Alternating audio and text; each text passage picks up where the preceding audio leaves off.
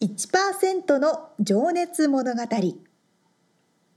海外に住んでいる日本人は日本人総数のわずかに1%この番組では海外進出や起業を果たしたビジネスオーナーや経営者また各業界のプロフェッショナルな方々へ対談形式でインタビューをしていきます。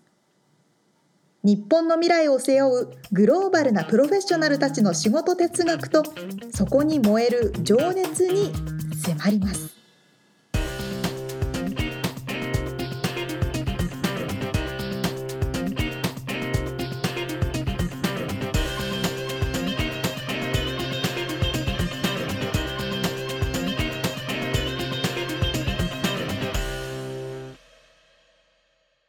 こんにちは。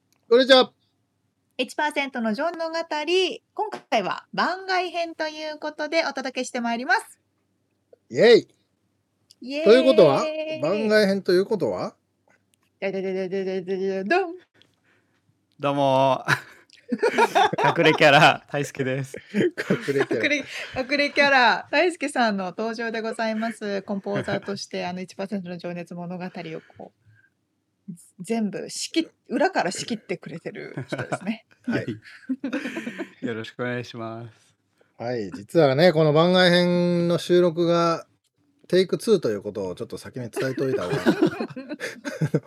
もうこの前めっちゃ盛り上がったんですけどね。そう、この間楽しかったんですけどね、音がブチブチに切れてて、えあ痛いあえってなってたでしょ。宇宙人みたいな。ね、完全に不可能で、あの、もう一回撮り直しそして寒い朝なんでちょっとテンション低めでえええ 上げていきましょうえ、。ちょっとね上げていきましょうね。はい。そうということであの今回はこれ2月2021年の1月の末の配信なんですけどうん。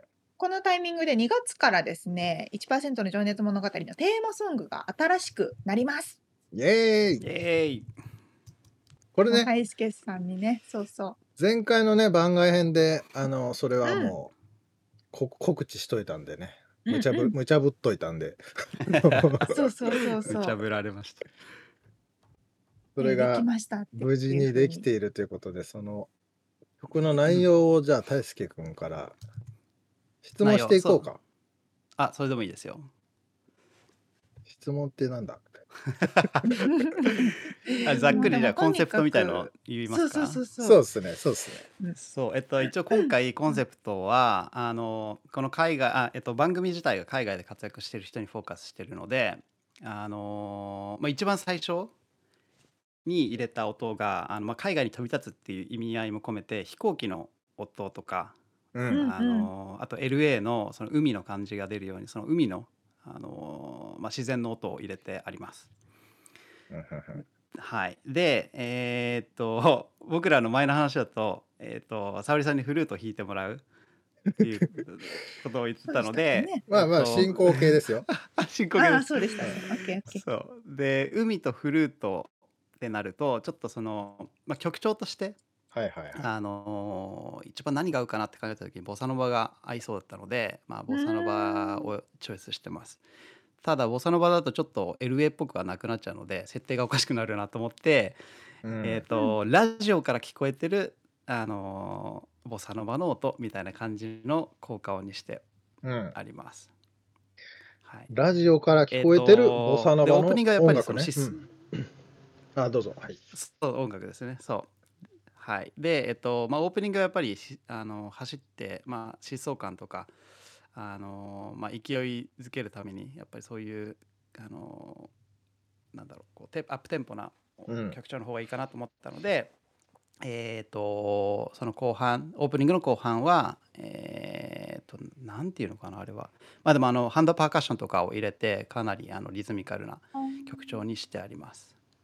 なるほどはい、で、まあ、一応あの込めた意味合いとしては、まあ、未来に向けて全力疾走をしていくっていう意味合いを込めて作りました。いいねはい、じゃかっこいいんですよねこの歌がね。ありがとうございます。ねえ最初に聞いた時に本当にねニヤニヤして一人で、うんそうそうそうそうびっくりしましたよね。うん嫁さんに白い目で見られるという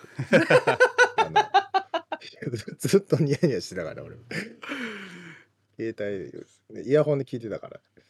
うん、すごいやる気になるミュージックですよね。ありがとうございますちょっと今のキーワードなんかいどっかで残しておきたいね。未来に向けて全力疾走ってちょっと昭和ああ臭ー確かに。昭和生まれないので。けど昭和臭いけど。そうでそれが一応一番最初のテーマで、えっと、今回3曲用意してあるんですけど、うん。えっと、2曲目は、えっとまあ、ゲストが来た来て、えっと、お二人のその話に移るあの間のその曲なんですけどあの、まあ、ミツさんがサーフィンする波乗りなので、はい、えっとサーフロックうん。の曲調にしてあります。でまあ今後あの番組がもっと波に乗っていくようにっていう 意味合いをなるほど。サーフロックにしてます。波が来てますからねポッドキャスト業界にも、ね。え、はい。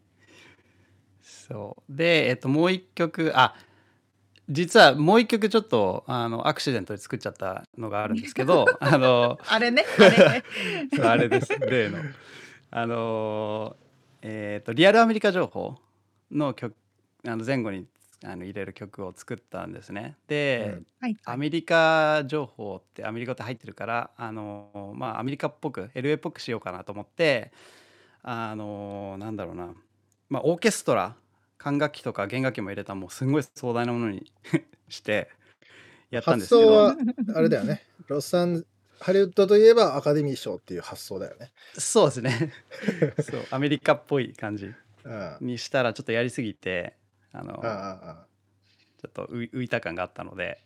ねそうアカデミー賞のなんか表彰式で流れそうなね。そうそうそうそうそ そうなので、えー、とお二人にどんなのがいいですかねって聞いた時にあの、まあ、じゃあレゲエとかあの海海近いのでやっぱりその、うん。あのそういう感じが出るようにっていうことでレゲエ調にして3曲目は作ってます。はい。まあね。でそのあごめんなさいアクシデントのやつはまあいつか僕らがう。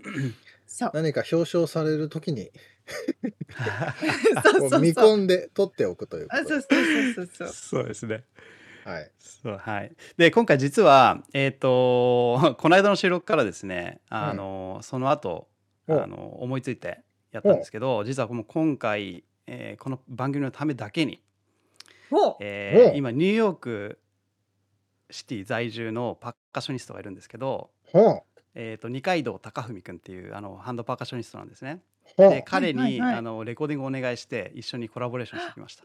マジですか。はい、すでごい。彼すごくて彼すごくてですねえ去年オフオフオフブロードウェイで演奏して出演したりとかあとはキューバのあの、まあ、パーカッションのコンテストがあるんですけど、まあ、そこでもじゅ、あの1位受賞してたりとかもうえーマジですか？はあと日本で言いいうとあと「ファイナルファンタジーの」えっと、15かな？あうん。の音楽とかのそのレコーディングをあの手伝ってるパーカッショニストです。ごい今もうノリに乗ってて活躍してる日本人のパーカッショニストなんですけどあのその彼にお願いしてえじゃあ彼が演奏した音が入るってことですか？そうですそうですそうです。あの おーえっ、とコンガとあとシェーカーコンガが一番メインになるんですけどコンガとあとジャンベうん。と,、えー、とシェーカーとあとタンバリンをあの入れてもらっていあのズームでこうリモートでこう録音してやったんですけど、えー、それおおお音じゃないわ。映像はあるの？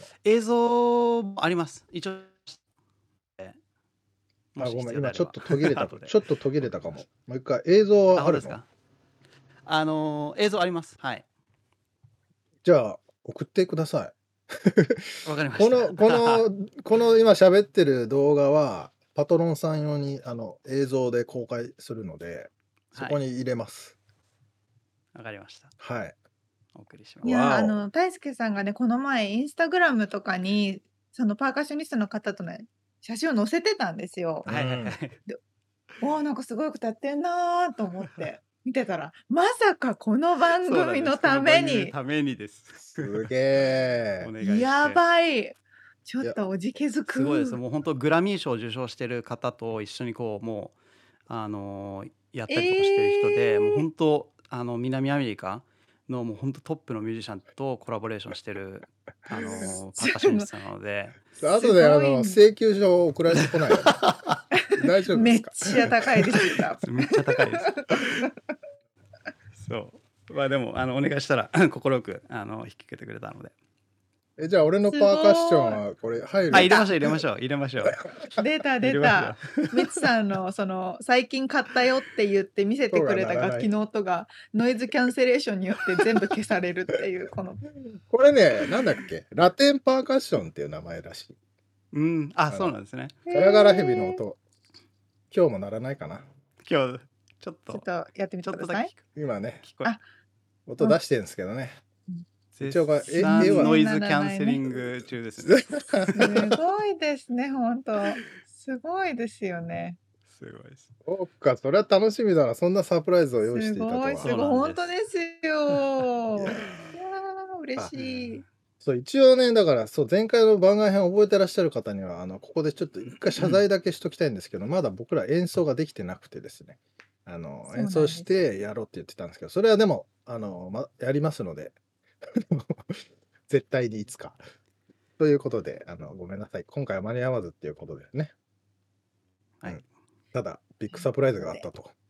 そうですね。いやー嬉しい。嬉しいですね。そうなんですよ。早く聞きたいわそれ。聞きたい聞きたい。ねあでも来週も来週も聞けるってことだね、そうですね。来週来月からもう聞ける来週っていうかそうだ。2月の頭ですね。はい。いやー。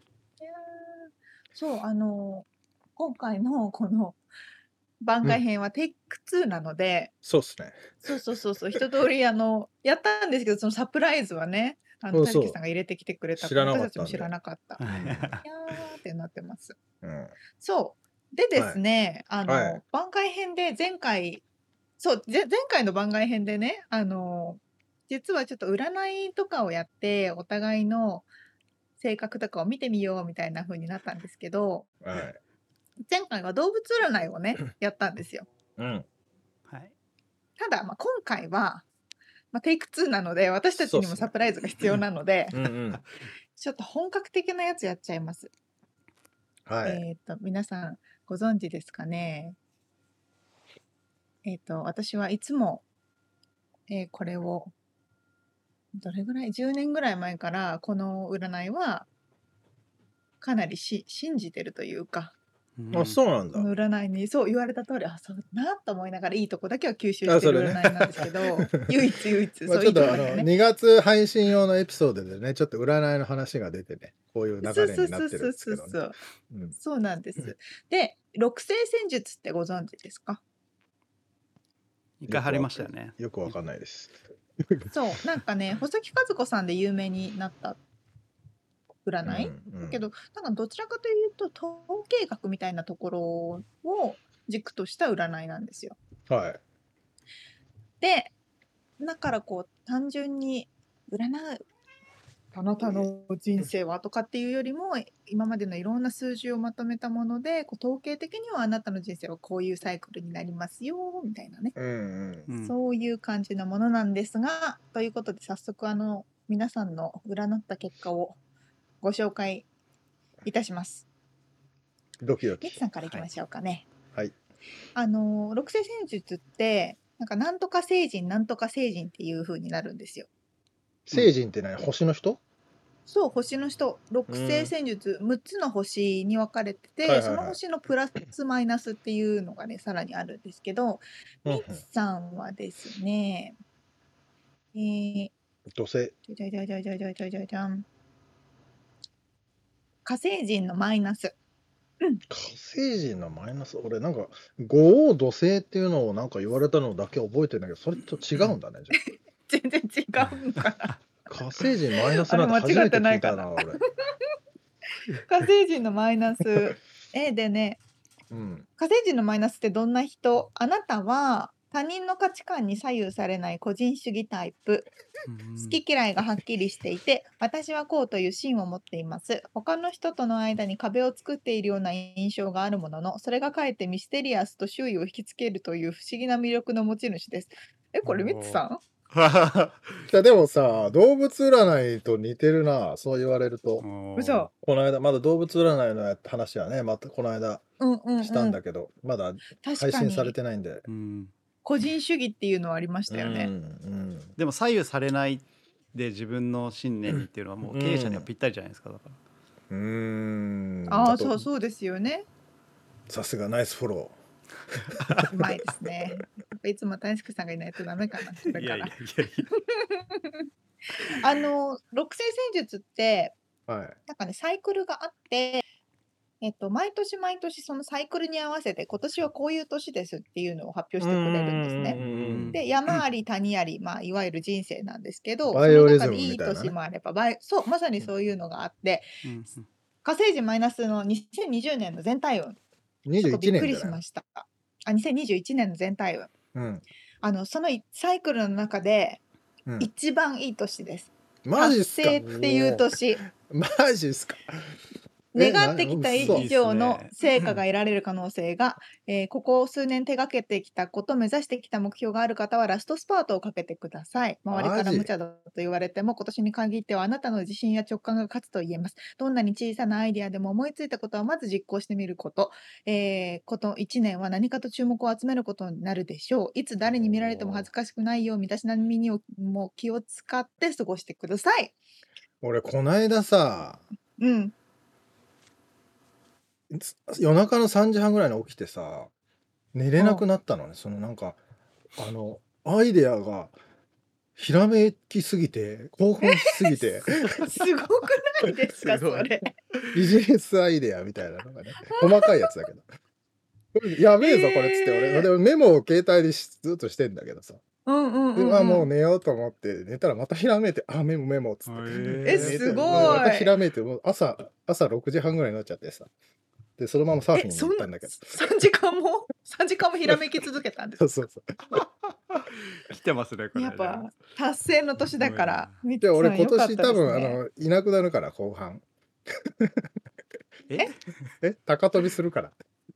ああの高飛びしじゃ高飛びした先からってこと？そういなくなってあの、どうん。いなくなったなと思ったらもう俺は多分もう上がったと思ってください。あの人生分かった。OK まあいいや上がり待ちしときますまりこういうこと言ってると。まだいるじちょっとよくわかんいないから。ちょっと意味わかんないね。はいごめんなさい。次行きましょう。あじゃあじゃあじゃあじゃあゲストの前に先に私。そうねはい。私はですね土星人マイナスでしてね。聖人マイナス。はい、土星人マイナス、あなたの基本的な性格、一度目標をかこ掲げたら最後までやり遂げる努力家、こうと決めたら成功するまでひたすら続けることのできる人、新しいものを生み出すことが得意な芸術家タイプ、一人黙々と作業することを好むため、少し協調性に欠けるところがあります。自分の気持ちを表現することが苦手で、納得できないことがあると思わず切れてしまう性質を持っています。また一見何を考えているかわからないため近寄りがたいイメージを持たれていますが実は素直でチャーミングな人です。だってどうですか？結構なんかあれ？って感じじゃない？そうですね。もあれで思合ってるったけどかこれ。ですよね。うんそう。まあでも確かに黙々と一人でやる方が実は好きなんですよね。あーでま私の今年のあうん。運勢はですね、出資えっとですね長かった大作会大作会っていうこう一番うん。底辺のところが3年間あるんですけど、うん。そこからやっと抜け出して辛かった3年間が嘘のように順調な1年が動き始めますと。おー。3年間辛かった分出資ということで種をまいてその達成みつさんがいるところにね向かって登っていく初めの年なんですよ。え実際にどうだったの？このそう3年は辛かっただっていうことは私いつも大作会の時は大作会に入る前によしこの3年間はおとなしくじっとしてよって思うので、ん。その予想通りではあったんですけど、そん今年から新しいことをとは思ってます。うん。じゃあ2人ともいいそんなような。感じなんですね。じゃあ今年は。そうなんですよ。ではなるほど。では素晴らしい。ゲストの、はい。怖いな、えー、大輔木村さん。はい。水星人プラス霊合星人。っていう珍しい、それは。っていう珍しい人なんですよ。あのまあみんなこう一つ一つの星を持ってるんですけどううん。ん霊合星人という人は六星占術で2つの星人の要素を持ち合わせるとされる人なんですって。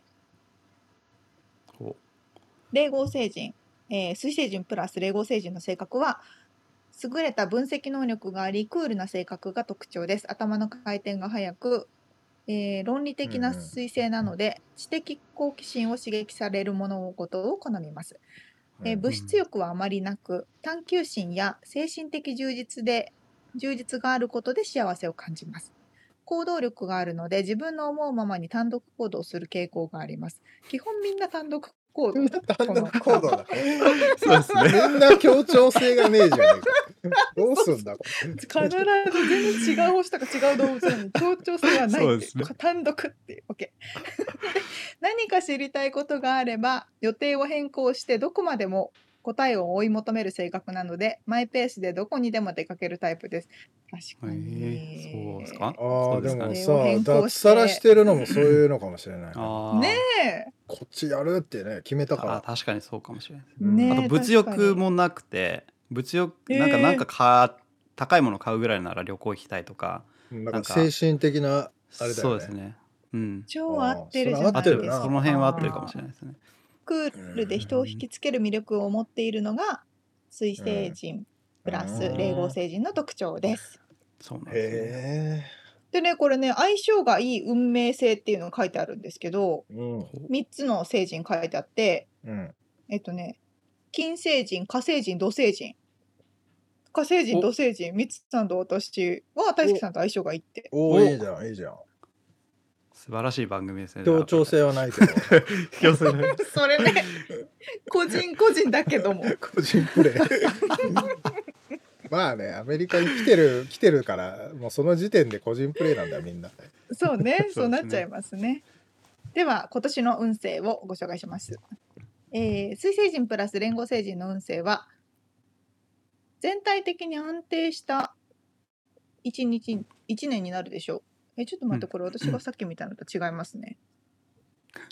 じゅじゅじゅじゅじゅじゅじゅじゅんあこっちでしたえーとこっちでしたこっちでした現体と乱気の2つの境が組み合わさる忍耐の1年になりそうおっとおっとやばいぞやばいぞ水星人の武器である独立心や精神力の強さを強さもかえって裏目となり孤立を深める原因となりかねません。あやばい。物事の主導権はなるべく他者に渡し相手に頼って行動することが一番の得策と言えます。うん。プライドが許さないかもしれませんがそのプライドこそ今年はあだとなるのです。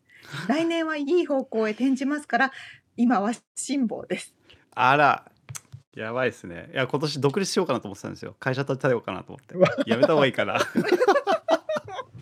ちょっと待って待ってそもうちょそんなっとあ大事なれだねところに景景気が戻ってからの方がいいかもね。そうですねわかんないわかんない。いやでもその経験が戻った時にこうスタートが切れるようにああそういうことね。もう確かに。うん。そうでも準備っていうのはそうだねこ。う準備っていうのはね羽ばたく前だからいいんじゃない？ですか、そうだ 地盤を固めて羽ばそのいい時が来たらピョンと羽ばたけるみたいそうだからあのジャンプする前にしゃがむ時だね。力を貯めて今から行な、くぜ。いいじゃないですか。それはいいんじゃない？準備を進めるのは。しておきますじゃあ。まあでも人に頼るっていうのもね、あのーいいと思うんで、なんかやべえと思ったらね、電話してください。もう二人にもうずっと毎日電話しましたそうですね。そうだそうだ。そういうことですよ。だから誰に頼ってやれば OK ですって。そうそう。いやでもさ、俺本当にその頼るっていうの、俺もなんか苦手な方なんだけどさ、大事だよねと思うよね、なんか。あのプライドとかじゃなくて。本当ね、うん頼るの上手な人多いですからね、うん。うんね。多分それがこう個々でやってる私たちが一番苦手な部分かもしれないそうなのよ。ほんで絶対さ、頼られる人もさ、嫌じゃないと思うんだよね。うんうんうんうん、うんうんうううどっちかっていうと嬉しいっていうかもうねす好きだったら助けてあげたいしさそりゃなんで言わねえんだよってうん。逆にね、なっちゃうから、うん。確かに。いやちょっと大樹さんの声がちっちゃくなってません？大丈夫？あ本当？いやいやいや。いやテンションが下がっちゃう テンション下がっちゃう違う違う違う。いや違います違います。まあでもでさ、もわかんないよ、でこれ。もうん。あれですよ。大作会じゃないから、うん。あのこうちょっと風邪ひいて元気になるみたいな。大作会は超インフルエンザだかあ、そうなんですね。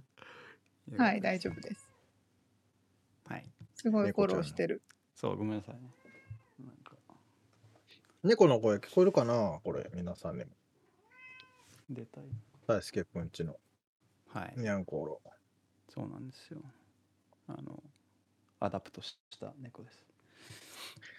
じゃあ、今年の目標は、今年？そうだね。し。目標ね。あ確かに。ありますよ2人、うんまあでも、続く、続くことが嬉しいですね。いやでもさ、このうん協調性がないくせにさ、3年も続いてるっていうのは、すごいよね。逆に言うと、確かに。まあ、別にみんな協調性ないと思わないけど、うんまあ引き続きよろしくお願いしますというそうですね。そういうことですね。ぼわーんとした2021締め年。ぼわーんとして終わる形になりますが。とりあえずでも、ポッドキャストアワードを目指したいですね。あそうですね。それを確かに2020確かに。あのね大輔が作ってくれた音楽がうん。使えるようにね、ちゃんと。うん。はい。まあでも本当にいろいろねニュース見てるとそのポッドキャスト業界の波は来てる感はあるのでね。うんうんそうですね。そこは乗りたいなとちゃんと。うん。思っておりますので。そうですね、はい。今年もどうぞどうぞよろしくお願いいたします、よろしくお願いします。い、や今年もねあの、まあ、2020年はそういう年でしたからもう世界の皆さんがそういう年でしたから、そういう年でしたね。2021年はもう言わなくてもわかるそういう年でございましたが2021年はねこう明るくなることは間違いないので、そうですね。うん、皆さん今できることをやって世の中が明けたらパーッと楽しめるようにうん。はい。やっていいと思いますね。はい。頑張りましょう来週からはねテンションが上がる音楽が流れると思いますんではい。楽しみにしててください。はいはーい。あー猫ちゃんかわいい。大輔さんの猫ちゃん。あのお猫ちゃんの猫も応援してます。うん猫のお名前は？あ、リンゴです。えかわいいリンゴ。リリンゴンゴちゃんちゃん。はい。リンゴちゃんが見たい方はあのパトロンのご支援お願いします。これ毎回言ってるな番外編で。パトロンになるとこの映像が見れますんで。見れます。はい。ちょっとよろしくお願いしますリンゴちゃんは逃げたがってる。はい。はーい。ということで、はい1%の情熱物語、今週も聞いてくださってありがとうございましたありがとうござい。ます。ありがとうございます。また来週お会いしましょう。じゃあね